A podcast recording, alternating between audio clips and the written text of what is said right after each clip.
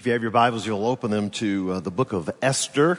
Uh, again, as we have said, if you can find the book of Psalms, just uh, turn back left a little bit and you'll find the book of Esther. And uh, we will start in the eighth chapter. This has been an, a, uh, a thrilling story that we have walked through these past number of weeks. And um, I, when I got to this last message, I, I thought it was a little bit like a James Bond movie. Um, I remember growing up and when James Bond first came out, first movie was Goldfinger and then all the ones that came after that and we still get James Bond movies. And, uh, what would happen in a, like a James Bond movie or in some others similar to it is that there's a villain and then there's James. James Bond, who has to try to take care of this villain. And the villain has usually set a bomb to go off somewhere. And, and he put a timer on it and it starts ticking down. And when it gets to zero, then everything is going to explode and there's going to be a tremendous loss of life. But in the midst of that, James Bond has stepped in and gets into the fight. And all of a sudden, he is one on one with the villain and he's fighting the villain and you're cheering him on. And, and then somewhere in the movie, he takes care of the villain. Now, whether he takes him out or gets him arrested or whatever, but he has completely disarmed uh, the villain. And we cheer and then all of a sudden, James realizes the bomb is still ticking.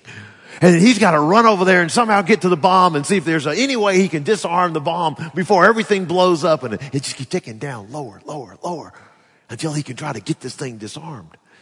This is what Esther chapter 8 and 9 is. Because you see, when we left this story, Haman, who was the bad guy, had this edict that all these Jews were going to be killed 11 months from now and they were going to be killed, destroyed, and annihilated. And so Esther, the queen, takes her opportunity to come before the king at just the right time and disclose this to him and say, I don't know if you realize this, but you know, I'm, I'm Jewish and, uh, Mordecai's Jewish and the guy that saved your life about four years ago. And if this edict comes through, we're going to be killed and all the people are going to be killed. And then the king realizes that that's a, uh, that's a terrible idea. And, uh, as he steps out of the room, Haman begging for his life, the king comes in. He sees Haman looks like he's accosting the queen. He arrests him immediately and they suggest that they impale him on the gallows, the same gallows that he had built to hang Mordecai. So they go over to Haman's house and they impale him on the gallows. And, and that's how it ended on, in, in chapter seven. And then when you get to chapter 8 and you look at the first couple of verses, it says, And on that day, King Xerxes gave to Queen Esther the house of Haman, the enemy of the Jews. And Mordecai came before the king, for Esther had told him what he was to her. So she finally let him know, hey, Mordecai is my cousin. He's the one that raised me. We're both of uh, Jewish descent. And the king took off his signet ring, which he had taken from Haman, and he gave it to Mordecai, and Esther set Mordecai over the house of Haman. Is this not great or what? So Haman, who was very rich, very prosperous, very powerful, he, all his power, all his prosperity, it went to Mordecai. And now Mordecai was over all of that. Wow. What a change for him. And right then and there, it was a James Bond took down the villain moment. And we could have ended it right there and said, this is a great story. I love this. But the bomb's still ticking. You see, there was an edict that was issued that said in 11 months, everyone is to rise up in the 127 provinces that go from Ethiopia to India and any person who's a Jew there to kill them, destroy, kill, and annihilate them, completely wipe out all the Jews. The bomb's still ticking. Now the villain's been taken care of, but the edict has not been taken care of. And so Esther realizes this because she's seen those James Bond movies and she knows that there's something still ticking over here. And if we don't act, this whole thing's going to blow. And she says, we got to do something. So she comes before the king. Now every time she's come before the king, it's been just pretty much stately. Well, here she is weeping. I mean, she's letting all the emotions out. And you look here in verse three, it says, and Esther spoke again to the king and she fell at his feet and she wept and she pleaded with him to avert the evil plan of Haman the Agagite and the plot which he had devised against the Jews. And when the king held out the golden scepter to Esther, she rose and stood before the king and she said, if it please the king, now Now, Esther, I'll tell you, she is the queen, okay? But there's also something else about her. She is really smart and she's been married to King Xerxes and she knows how to, what do we say? I don't want to say manipulate, that's bad. Uh, convince, uh, convince him, uh, of her, of her argument. And he says that if it please the king, that's great because, you know, you don't ever want to push anything on the king. If it please the king, and if I found favor in his sight, okay, if you respect me and everything, if I found favor in his sight, and if the thing seems right before the king, what I'm getting ready to say to you, if it seems right, all right, I want to, if it pleases you, if it seems right, if you think I'm level headed in what I'm saying, and then her last statement is, and if all of that fails, and if I am pleasing in his eyes. Bottom line, am I looking good? All right. If you think I'm the Chick-fil-A that I, that you think I am, and uh, if you really love me, then you're going to do this. All right. If this pleases, if it makes sense, but bottom line, if you love me, King, this is what I think you need to do. This is what it says. Let an order be written to revoke the letters devised by Haman the Agagite, which he wrote to destroy the Jews who are in all the provinces of the king. For how can I bear to see the calamity that's coming to my people? Or how can I bear to see the destruction of my kindred? And so it would seem just from reading this that she and Mordecai would be okay. They'd get a stay. They would be the two Jews that could have lived apparently. But everyone else is going to be killed. And so she has said, how can I sit back and watch all my people be killed? Can you just revoke that edict? Well, in verse seven, it comes back and look what, what the king says. King Xerxes said to Queen Esther and to Mordecai the Jew, behold, I have given Esther the house of Haman, and they have hanged him on the gallows because he intended to lay hands on the Jews.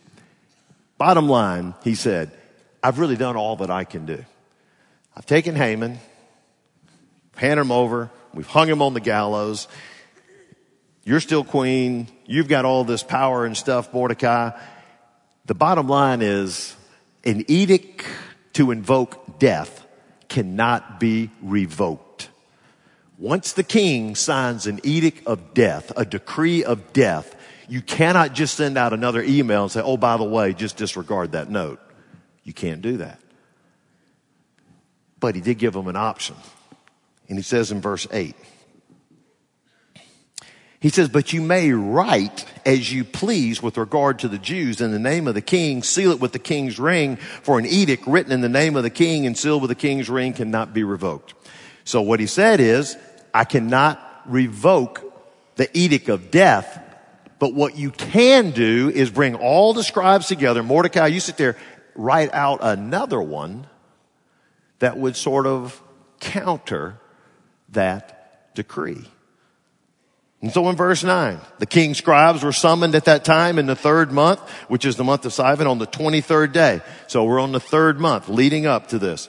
And he says, an edict was written according to all that Mordecai commanded concerning the Jews to the satraps and governors and the officials of the provinces from India to Ethiopia, 127 provinces, to each province in its own script and to each people in its own language and also to the Jews in their script and their language. This is the exact same wording as we see in chapter 3 when Haman wrote his, except he included the Jews. And he says, I've written this so everybody can read it. Every language, every province, every person. And he wrote in the name of the king. He sealed it with the king's signet ring. He sent the letters by mounted couriers riding on swift horses that were used in the king's service bred from the royal stud. Yes. And this is what it said, saying, that the king allowed the Jews who were in every city to gather and defend their lives, to destroy, to kill, and to annihilate, same wording, any armed force of any people or province that may attack them, children and women included, and to plunder their goods. On that one day, the 13th of the 12th month. And this copy was written into the decree and it says that the Jews were to be ready on that day to take vengeance on their enemies. So what they did was they wrote out another edict. And they said, okay, on the 13th of the month, and it's the, let's just say it's the last month of the year. 13th of the last month of the year. We sent out an edict about two and a half months ago that said you were to go and kill all the Jews. I'm sending out another edict to tell you I have given the Jews permission to defend themselves. Okay? Which means if you attack them, they're not just going to sit back and let it happen. They have the right to kill you. So if you come after them, they get to protect themselves and they can take you out. Now what you're going to realize is, is that the queen is Jewish. Numbers two in control is Jewish, and we've got some power behind the throne, and and and and, and people are starting to to kind of sense this. And he says you're probably gonna have some people that would protect the Jews. So we just want to send you this decree to let you know you can't just walk into someone's house and take them out. They have the right to take you out. It is self-defense. It is not a decree giving the Jews the ability to go and kill anybody they don't like. It's strictly self-defense. If somebody comes after them, they are to uh, protect themselves. And if they want to, they can then plunder your house. But guess what? It's interesting. Out of all of this, they never do it. All they're doing is they're just being self-defense. It is self-defense. So some of your question may be, well, well, why? Why do you need to send this out? I mean, it's like eight and a half, nine months until this date would happen. So just in talking terms, this is like, let's say April and it's going to happen in February. So you still got another nine, ten months, whatever, before this happens. And Haman has been killed. So why does he need to send this out? It was interesting. A, a pastor in uh, Cleveland, Ohio, with the Scottish brogue, uh, Alistair Begg, uh, commented on this, and this is his statement. If you think of Haman as Hitler, you can take Hitler out, but as long as his views have permeated the consciousness of a nation, then his removal is insufficient to prevent the Holocaust that will inevitably come. So what it means is they've already been poisoned in their mind by Haman. And even though Haman's been taken out, these people have been stewing on this and for over 12, 11 months they will stew on this and they will still want to use that edict as justification to kill the Jews. And so they said, we need to send this counter decree out. So he sends it out.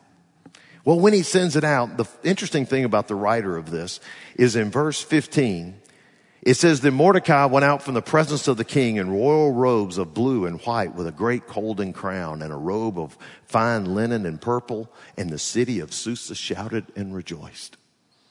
Mordecai, when the first edict went out in chapter three, Mordecai put on sackcloth and ashes and it said the whole city was confused. Now there's this new decree, and when it went out, Mordecai is styling and profiling. He's got the robe, he's got the linens, he's looking good, he's got a crown, and the whole city is rejoicing. Everybody is joyful. This is a new day. We are excited. There's gladness, rejoicing. Look what happens in verse 16. And the Jews had light and gladness and joy and honor and in every province, in every city, wherever the king's command and his edict reached, there was gladness and joy among the Jews, a feast and a holiday. and many from the peoples of the country declared themselves Jews for fear of the Jews had fallen on them. There was happiness throughout all the land all the Jewish people were excited. We're not going to get killed by folks indiscriminately. And so they're joyful, they're happy, and, and they're feast and it's celebration, and, and just the whole town, Susa's happy, the provinces are happy, everybody's happy. It's a great day. And it, it says that some people have even declared themselves Jewish to where they said, I want to be a part of that group. For some, it could be religious. They could say, hey, this is the monotheistic people. They just worship one God. Uh, I like this better than the polytheistic people we've got, the gods that we're worshiping, so we're come over here. Some may come just because they see the political power that the Jews have got. And they said, hey, I want to be a part of that group. But something happened to where a lot of people came on their side. And now all of a sudden, instead of being people that are supposed to go annihilate them, now they're people that are hugging on them, being a part of them. It's good. It's a good day because there was a counter decree that was issued. Now, you look at chapter 8 and you look at something that is written that occurred maybe 2,500 years ago or so. How does that, how does that speak to you today? I want you to write this down. We are all under a decree of death, yet God has issued a, dec- a counter decree of life. One more time. We are all under a decree of death, yet God has issued a counter decree of life. We're all under a decree of death.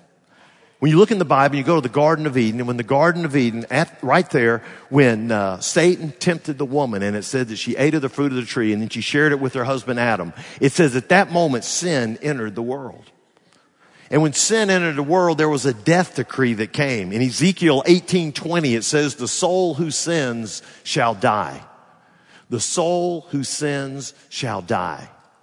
There is a decree of death, and that decree of death has been invoked by God himself. And it is irreversible. And what that means is that every one of us is going to die physically. I don't need to convince you of that. We all one day will die physically. But it also means that we'll die spiritually. And there'll be this spiritual separation between us and God. There's a death physically and, and spiritually. That is what we're condemned. And it is a decree that God has given and is irrevocable. Just as the Jews were doomed to die in Persia, we are doomed to die in our sins. Now, if you just walked in this morning, you said, I am so glad I'm here. this is such a happy message uh, that, that you've got me with. Well, this is kind of the way the Jews felt. I mean, they're sitting there and they're looking at their calendar. They've got 11 months, and at the end of 11 months, they are doomed. There is a decree that's been given by a powerful king that says, You're doomed to die. Every one of us, because we sin, have got this same decree. It's the decree of death. And we're all going to die physically, spiritually, separated from God. Hopeless situation. But just as Mordecai issued a counter decree of hope of life, our Heavenly Father issued a counter decree 2,000 years ago. And the counter decree he issued involved the incarnation of his son. His son, Jesus Christ, a part of the Trinity, God the Father, God the Holy Spirit, came to earth, incarnated, 100% man, 100% God, lived among us 33 years, lived a perfect sinless life. And then he went to the cross to die for our sins. And he died for our sins so that we could have life. He took the wrath of God upon him that was due to each one of us. And what God did was he issued a counter decree. It's found in Romans uh, 5 verses 8 and 9. Look at this. Romans 5, 8 and 9. It says, but God shows his love for us and that while we were still sinners, Christ died for us. Okay? He died for us. Look at the next verse. Since therefore we've now been justified by his blood, by the shedding of his blood, much more shall we be saved by him from the, what does it say? Wrath of God.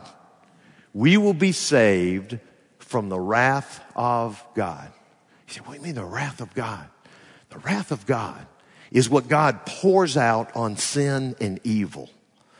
God does not just wink at sin. It doesn't just disappoint him. God exerts his wrath on sin and evil because he is a holy God. And so what he did was at the cross, we see that at the cross is that the love and the mercy and the justice of God were reconciled there at the cross.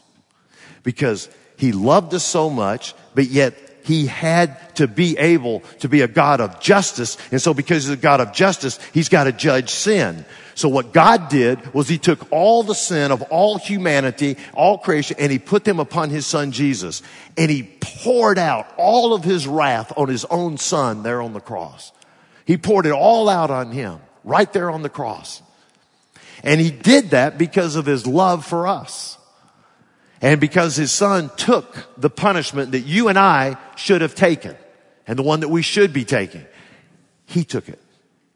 And for six hours suspended between heaven and earth, he took on the wrath of, of God and paid the penalty for all of our sins. And when he physically died, he was in, removed from that cross and was placed in a tomb. And then three days later, he was raised from the dead. And God had put his stamp of approval on his son and said, you are my beloved son. You went to the cross willingly and took the sins of all humanity. And now I'm going to bring you back to life. And when I bring you back to life, what I'm telling all the world is that you are my beloved son. You are the one who's already covered the sacrifice for the sin. You can give people everlasting life. You can provide a pathway so anybody that wants to come into the presence of God, they can now do that through the person of Jesus Christ. And then his son ascended to heaven, sitting at the right hand of the Father, and one day he's coming back again. And so God has done all of this for us. He's poured that right. He's given us a counter decree of life. Folks, this is incredible news. We know we're all going to die one day. We know physically we're going to die and we wonder what's going to happen to us into eternity. And God's very clear that if we're separated from Him, we'll be separated for eternity. And He said, that's irrevocable. However, God has given us this counter decree in the person of Jesus Christ. It says if you receive that gift, you accept this gift, then you'll spend eternity with Him in heaven and you become adopted into the family of God. Wow. That's great news. And just as you can sit there and think that the Jews who received that decree, uh, when the messenger came by and handed it to them and it said, hey, listen, uh, you don't have to be killed or annihilated. There's hope for you. Had to be thrilled. And if you're here today and, and you've never made a decision for Christ, you're sitting here with a death sentence on you, and now all of a sudden you just heard great news about this counter decree and say, there's hope for you. There is hope. There's hope in this, in this life, and then there's hope in life to come. Man, that's great news. Well, that takes you to the second point, and that's this. And that's, we are the messengers of God's decree. Have a sense of urgency. We are the messengers of God's decree. Have a sense of urgency you know, I, I thought about this reading about it. As soon as they wrote it, look what happened in verse 10. It says, as soon as they wrote these letters, it says, then he sent the letters by mounted couriers riding on swift horses. so he made sure you knew it was a swift horse. I didn't get the old nags over here, the old mares that just can't get along very well. I didn't bring out the donkeys or something say, you guys just make your way over there. I got you the swift horses. I want the best ones that came from the king. Look at verse 14. Verse 14 says this. And he says, so the couriers mounted on their swift horses that were used in the king's service and they rode out hurriedly, urged by the king's command. They were urged by the king's command. They rode out hurriedly. This is incredible. We got good news. And, and all of a sudden, they write up this edict. You can just see the guys when they're in the room and they're writing up the edict and they're, and they're, and they're trying to see how can we overcome this, this bad thing that's been done. And, and when they write it up, they say, this makes great sense. This gives a lot of people good hope. This is good. This is great news. And Mordecai says, get the fastest horses, get your best couriers. Let's get this thing out. And you know what it said they did? It says they, they got on the swift horses and they hurriedly went out. Why? Urged by the king's command urged by the king's command. When they saw it, they went after it. Listen, this is good news that we proclaim every Sunday when we come here and worship. This is the good news of the gospel of Jesus Christ. And it's something we need to urgently go and tell others. What was the big urgency? What was the big hurry? Why did they rush out there? My goodness. I mean, they got eight and a half months probably before the edict would, would happen to where people would try to kill them. Why don't we just hold on to that news? Maybe tell them a month before. Why do we need to get the news to them now? Well, you just process it in your own mind. Wouldn't you want to know now? These are people who are hopeless. Now all of a sudden, let's get this new hope. There's uh, this new decree. There's hope for them. These are people who are discouraged. Now all of a sudden they get this new decree and they say, I'm kind of pumped up about this. These are people who saw no future. Now all of a sudden they've got this decree and they see a whole new future. Their whole life has been changed. Their whole outlook on life has been changed. All because of this counter decree. And so when the messengers, the, the men who were chosen to do this, when they got the message, they hurriedly went out there, urged by the king's command, because they wanted them to experience this hope, this joy, and this future. This is for us as believers. We are to be urged by the command of our Lord. We're to take this good news that we've just talked about and we need to have a desire to share it wherever we are and wherever we go. And whether it be in our community, in our city, in our state, in our nation, in our world, this is an urgency that we are to have. You don't just want to wait on this. I mean, again, we, you never know how long someone has to live. We understand that. But just on the other hand, if you've got good news, and, and they're walking in a godless direction of their life that has no purpose and and there's pain and there's heartache and they really don't have any idea who they can turn to or where they can turn why would you want to hold on to that and say you know maybe we'll just wait a while to share that with them it's, it's good news this is what we need to tell people and people all around us are hurting. Uh, this, this week, we had a man from Mexico that was uh, spraying our fence, was staining our fence. And, and as he finished, and the, it was getting dark at night, and I had my checkbook out there ready to write the check, and he gave me his name, and uh, and he said, uh, "I understand you're a preacher." Now that's scary. So do I look like that? I mean, what, what, did I do and anything? And then I found out Janice told him. I said, okay, good. All right. Uh, he says, you're a pastor. I said, yeah, I am. And he begins to open up his heart to me. I think he's talking about his family situation and all these other things going on. And he's just, his world is like a ball of confusion. And it was just great to have an opportunity to at least talk to him a little bit about God. And then, uh, over these next few weeks, going to take some next steps to get him connected with someone to talk to him over here. And, uh, but it's just right there. It's every, people we run into, people we rub shoulders with. their world, they're, they're hurting and, and we've got this good news and we should be like these messengers with urgency. Get on the swift horse urgently. Why do you do it? Urged by the king's command. Urged by the king's command. This is good news. Well, they went out there and they gave the good news. Now I'm just thinking that if I'm one of those Jewish people that received this and it says, hey, just want to let you know you can defend yourself. Anybody comes after you, you can take them out. Well, I'm thinking, okay, I think we're good. I, I, I just don't think many people would want to come and attack us now because we're not just poor and defenseless. Mm, that's why you have chapter 9. Are you ready? chapter 9. He says, now in the 12th month, this is it. Time has elapsed. Now we're on that day. It's the month of Adar, the 13th day. This is the day, the edict, when everybody's supposed to kill and annihilate the Jews on there. And he said, when the king's command and edict were to be carried out on that very day, the enemies of the Jews hoped to gain mastery over them. The reverse occurred. The Jews gained mastery over those who hated them. The Jews gathered in their cities throughout all the provinces of King Xerxes to lay hands on those who sought their harm. And no one could stand against them for the fear of them had fallen on all the peoples. Now over these eight months, see what, look what happened. All the officials of the provinces and the satraps and the governors and the royal agents also helped the Jews. You see that one more time?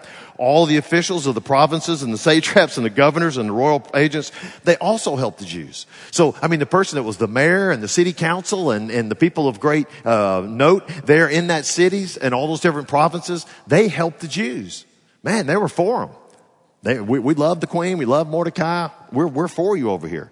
For Mordecai was great in the king's house and his fame had spread throughout all the provinces for the man Mordecai grew more and more powerful.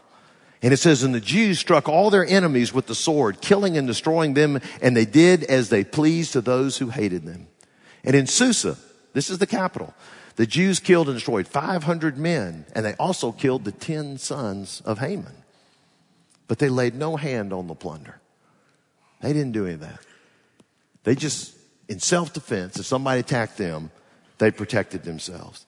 And it says that very day, the number of those killed in Susa, the citadel, was reported to the king. So they reported to the king, this is the fatalities.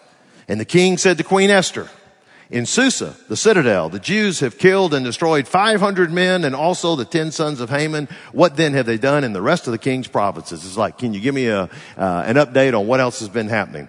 And then he looks to Esther and says, now what is your wish? And it shall be granted you. And what further is your request? It shall be fulfilled. And, um, if you just want some entertainment, read different commentaries on how people interpret what Esther did here. And Esther said, This is sweet Esther. If it please the king, let the Jews who are in Susa be allowed tomorrow also to do according to this day's edict. Okay, you gave them one day to kill anybody that tries to kill them, give them two days. Give them one more day.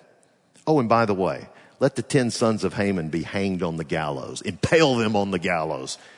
Okay. I got a footnote in my Bible, and no one crossed Esther the rest of her days. Okay. Um, she's a bad woman, you know, watch out, Esther. And, uh, and you know, the king loves her. So the king commanded this to be done. Hey, Esther wants it. Let's go. It's going to be done. And the Jews who were in Susa gathered also on the 14th day of the month, and they killed 300 men in Susa, but they laid no hands on the plunder. Now, I'm just going to tell you, uh, you can read all kind of commentaries. People got crazy thoughts on it. Let me just tell you the truth, okay? no. Hey, Esther's pretty smart. Haman lived in Susa. He's got followers. He's got people that, that really thought he, he's the guy that hung the moon. And they had this one day, and 500 people tried to attack Jews and were killed in there. Esther's smart enough to know that there are other people out there and they're looking for some opportunities. And she says, you know what? Let's just give them one more day to protect themselves. And sure enough, they gave them one more day. And when they gave them one more day, it was not a license to go kill someone. It was a license to protect yourself. And so when someone comes, you take them out. Guess what? 300 people rose up and they got taken out. And said, those 10 sons of Haman. I said, let's just stick them over here on these gallows. And so all of a sudden, you look back over here and say, man, this is, this is quite a battle. But you didn't get the count from all the provinces. When all the provinces count came in, it says that there were 75,000 of those who hated them and that were killed and that relief was given to the Jews on there. 75,000. So, when it was over, verse 17, he says, This was on the 13th day. And on the 14th day, they rested and they made that a day of feasting and gladness. But the Jews who were in Susa gathered on 13th and on the 14th, and they rested on the 15th. And he said, This is explained why some people celebrated one day of rest and somebody celebrated two days. Reason is, battles on the 13th, on the 14th, you rest if you live in the rural area.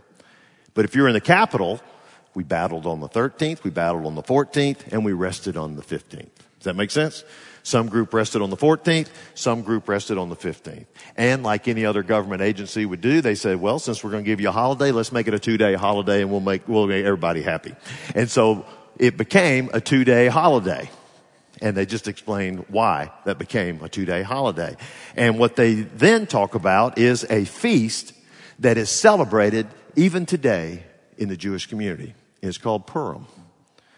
And it says in verse 20, and Mordecai recorded these things, and he sent letters to the Jews who are in the provinces, and he says both near and far, obliging them to keep the 14th day of the month and the 15th day of the same year by year, on which the Jews got relief from their enemies and as the month that had been turned from them from sorrow into gladness, from mourning into a holiday, that they should make them days of feasting and gladness, days for sending gifts of food to one another and gifts to the poor. And so it became a feast. And they called it Purim.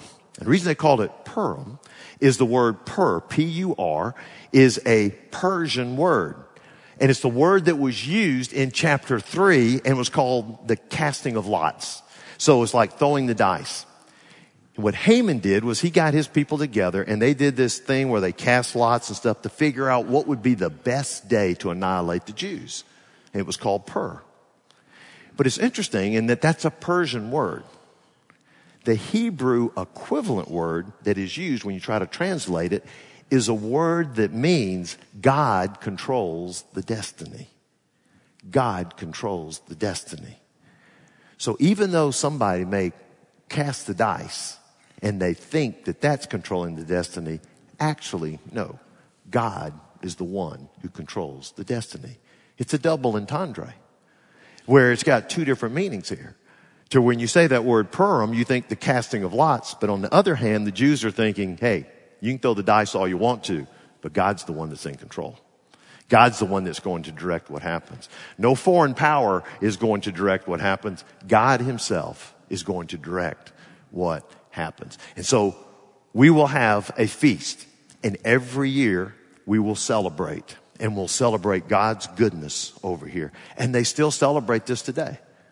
And uh, it's interesting when you read the history of it, of even during the Holocaust, that, that the Jews, when, when they were there and they were gathered together, they would retell the story of Esther. And, and it would be their hope that, that God would save them, but even if they died, that God would preserve the nation of Israel, which he did. And so it's interesting that if you ever talk to someone or, or, or in a place where they're reading the story, they kind of respond the same way. And that is, as you gather people together, if they come to the Feast of Purim and they open up the book of Esther and they start reading it, and whenever they read the name Haman, everybody boos and hisses. Boo, hiss. And then when they read Mordecai, everybody claps. Yay, all right. And so they get all excited about this. And, and they'll read, go through the whole book. Every time Haman, boo hiss. Every time Mordecai, cheer him on there. And it's just a reminder. So what do you take from that? When you look at Purim and you, and you look at, at what they're doing, there are three, there are two things that we pull out of that, and this is what they are. Number one, God is a faithful promise keeper. God is a faithful promise keeper. This feast began as a spontaneous response of God's people to God's omnipotent faithfulness to the promises of his covenant. This is just a celebration. You see, every, every other feast in, in, the, in the Bible has been handed down from God. This was a, a, a, a grassroots effort. It was a spontaneous response to say, God is so good. And I, I'm, one day I've got an irrevocable death decree. The next day I, I've got this decree of life. And on the day that I'm supposed to die, I'm still standing and I'm still alive. And that means that God is a faithful promise keeper. He promised through the covenant with us that there would be a Messiah. And if all the Jews were wiped out, his promises would not have come true. He is faithful to his promises. And so whenever you think about Esther, you think about Purim, you need to always think about that God is a faithful promise keeper. And just read through your scripture. And anytime you see a promise, just circle that and know that God is a promise keeper. Okay? He was a promise keeper with the nation of Israel. He's a promise keeper with us. You say, Danny, how do I know that he's a promise keeper with us? The last book of the Bible, the book of Revelation, when John the apostle is on Patmos and he's on this island and he gets a vision from the Lord and Jesus speaks to him. And this is what Jesus says. Fear not. I am the first and the last and the living one. I died and behold, I'm alive forevermore and I have the keys of death and Hades. What more do you need? Jesus says, hey, you don't need to fear about anything. You know, John's sitting there and he's on this island of Patmos and, and the Roman Empire is growing stronger and stronger and they're increasing persecution on the infant church. And he's got to be worried about all that. And Jesus said, fear not. I'm the first and I'm the last. And he says, I am the living one. I died. Behold, I'm alive forever, forevermore. And I hold the keys to death in Hades. He is a promise keeper and he'll be faithful to his promise. And very last thing that I want you to keep in mind is what we take from this whole book. And that is this. God's providence. At times, God is hidden, but never hiding. At times, God is hidden, but he's never hiding. all of us go through tough times to where it seems like God is absent or God just doesn't hear. And we need to be reminded that though he may be hidden, he's not hiding. And as you can't see what's going on down here, our Heavenly Father, who is over all things, omnipotent and omniscient, is moving pieces around and is constantly working. But for us, we don't see that. And he's telling you, listen, I'm not hiding. I'm just as involved as I ever was in your life, and I ever will be. But it's just not the time to disclose some things to you. And, and for you to take this story of Esther and to not realize that the only way God can do anything in my life is through some miraculous event. Listen, if God does the miraculous in your life, praise God. He gets the honor. He gets the glory. But there's just a number of people sitting in pews who say, I hadn't seen one of those. Haven't seen one of those miracles. And what we learn from Esther is that God works through ordinary events. And when He doesn't part the waters that we want Him to part, or He doesn't move the mountain that we would like to move, the song says, I will still trust Him. I will still trust Him. To trust Him even when He seems absent when we can't imagine how he could possibly do what he's promised in his word, I will trust him. I want you to watch a testimony of a young couple in our church who came to this point of where it seemed like that, you know, God was um, absent and God was silent. But what they discovered is that God was hidden, but he wasn't hiding.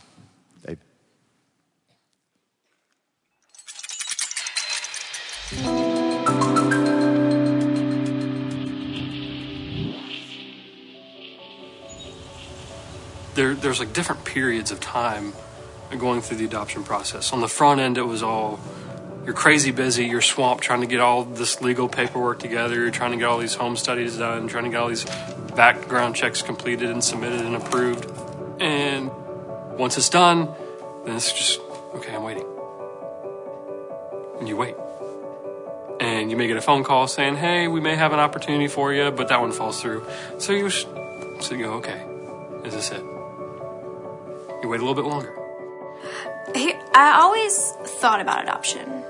Um, adoption to me was like this cool and sweet thing, um, but at the same time, I would say that Paul and I had our own plans first.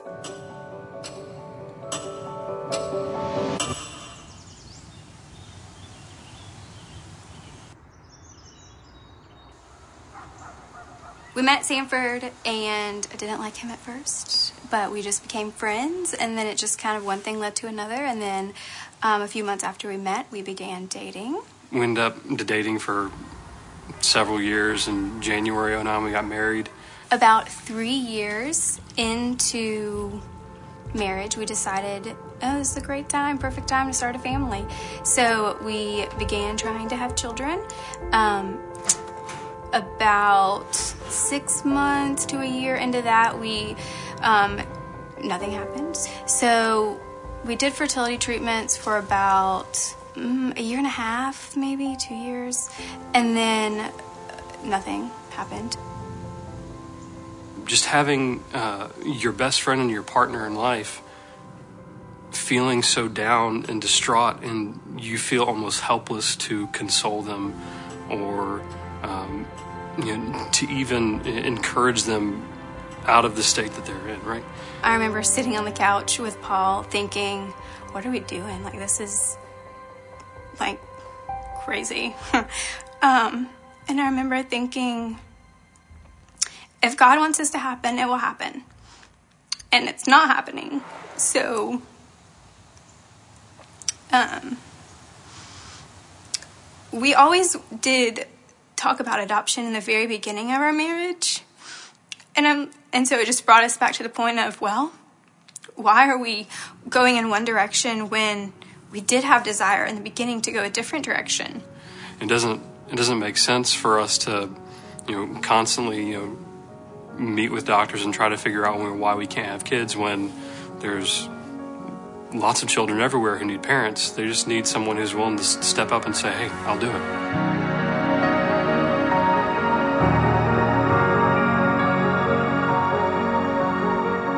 See God's faithfulness come full hand was very amazing.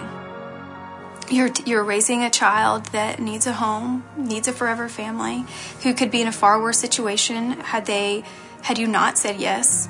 Um, and you're, I mean, it's the gospel.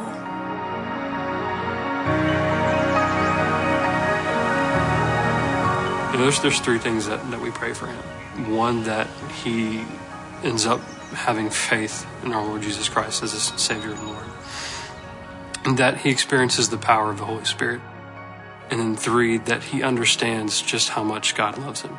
How awesome would it be to know that you are loved so much you can't even comprehend it? Had had I gotten what I what we had prayed for a biological child, um, I can't imagine missing out on Jack Thomas. Yeah. I mean, I, don't, I don't really have a, a, better word. He is, God is just so good and He writes the best stories and His plans are better than ours.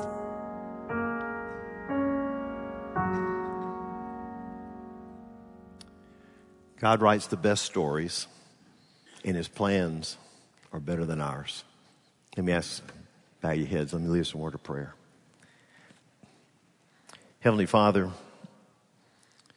we recognize that um, you do write the best stories. And oftentimes it's hard for us to see that. And sometimes we're in the middle of the pages of the book. It's hard to see the end. I pray that today, that through what we've learned in the book of Esther, that you would speak to our hearts, comfort our souls, remind us again of your promises and that you are our promise keeper and that you are faithful and that you have an amazing love for us. And so, Father, in these next moments, as we take time to remember the expression of that great love. May you bring our hearts closer to you. For it's in Jesus' name that we pray. Amen.